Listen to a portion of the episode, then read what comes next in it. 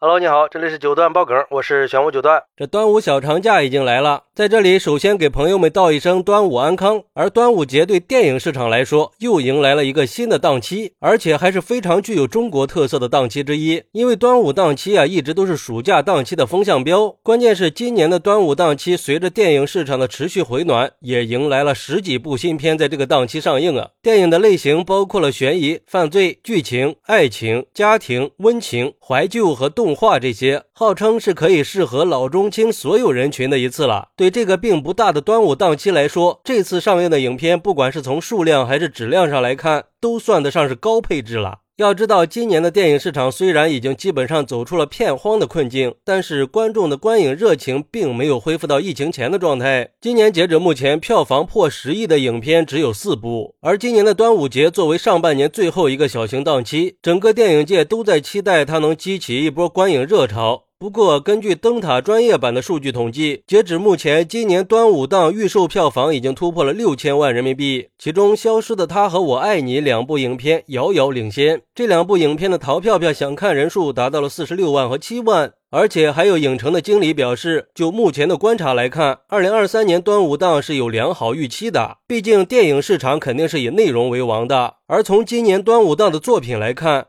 都是具备吸引观众在端午假期走进影院的实力的。那今年端午节都有哪些高质量大制作的新电影呢？从目前的预售榜来看，排在前三的电影是《消失的她》《我爱你》和《八角笼中》。咱们就先来说一说《消失的她》这部电影，是陈思诚监制的一部悬疑电影，崔瑞和刘翔导演，朱一龙、倪妮、文咏珊领衔主演，是用苏联电影为单身汉设下的陷阱改编的。据说剧里的人物充满了神秘感，情节是反转再反转，号称不到最后不知道真相的悬疑大作。毕竟作为监制的陈思诚，那可是拍过《唐人街探案》系列的，也是翻拍过《误杀》这种国外优秀作品的，在悬疑片方面也是有独到的眼光和经验的。下一部就是由送你一朵小红花的导演韩延拍的《我爱你》，那热度和人气也是不小的，是由倪大红、惠英红、梁家辉和叶童四个老戏骨主演的一部充满温。温情的催泪大作，故事线是围绕着老年人的情感生活。四位老人，两对爱人，很容易激起人们对老年人的生活环境和情感世界的关注，也非常容易引发热门话题效应。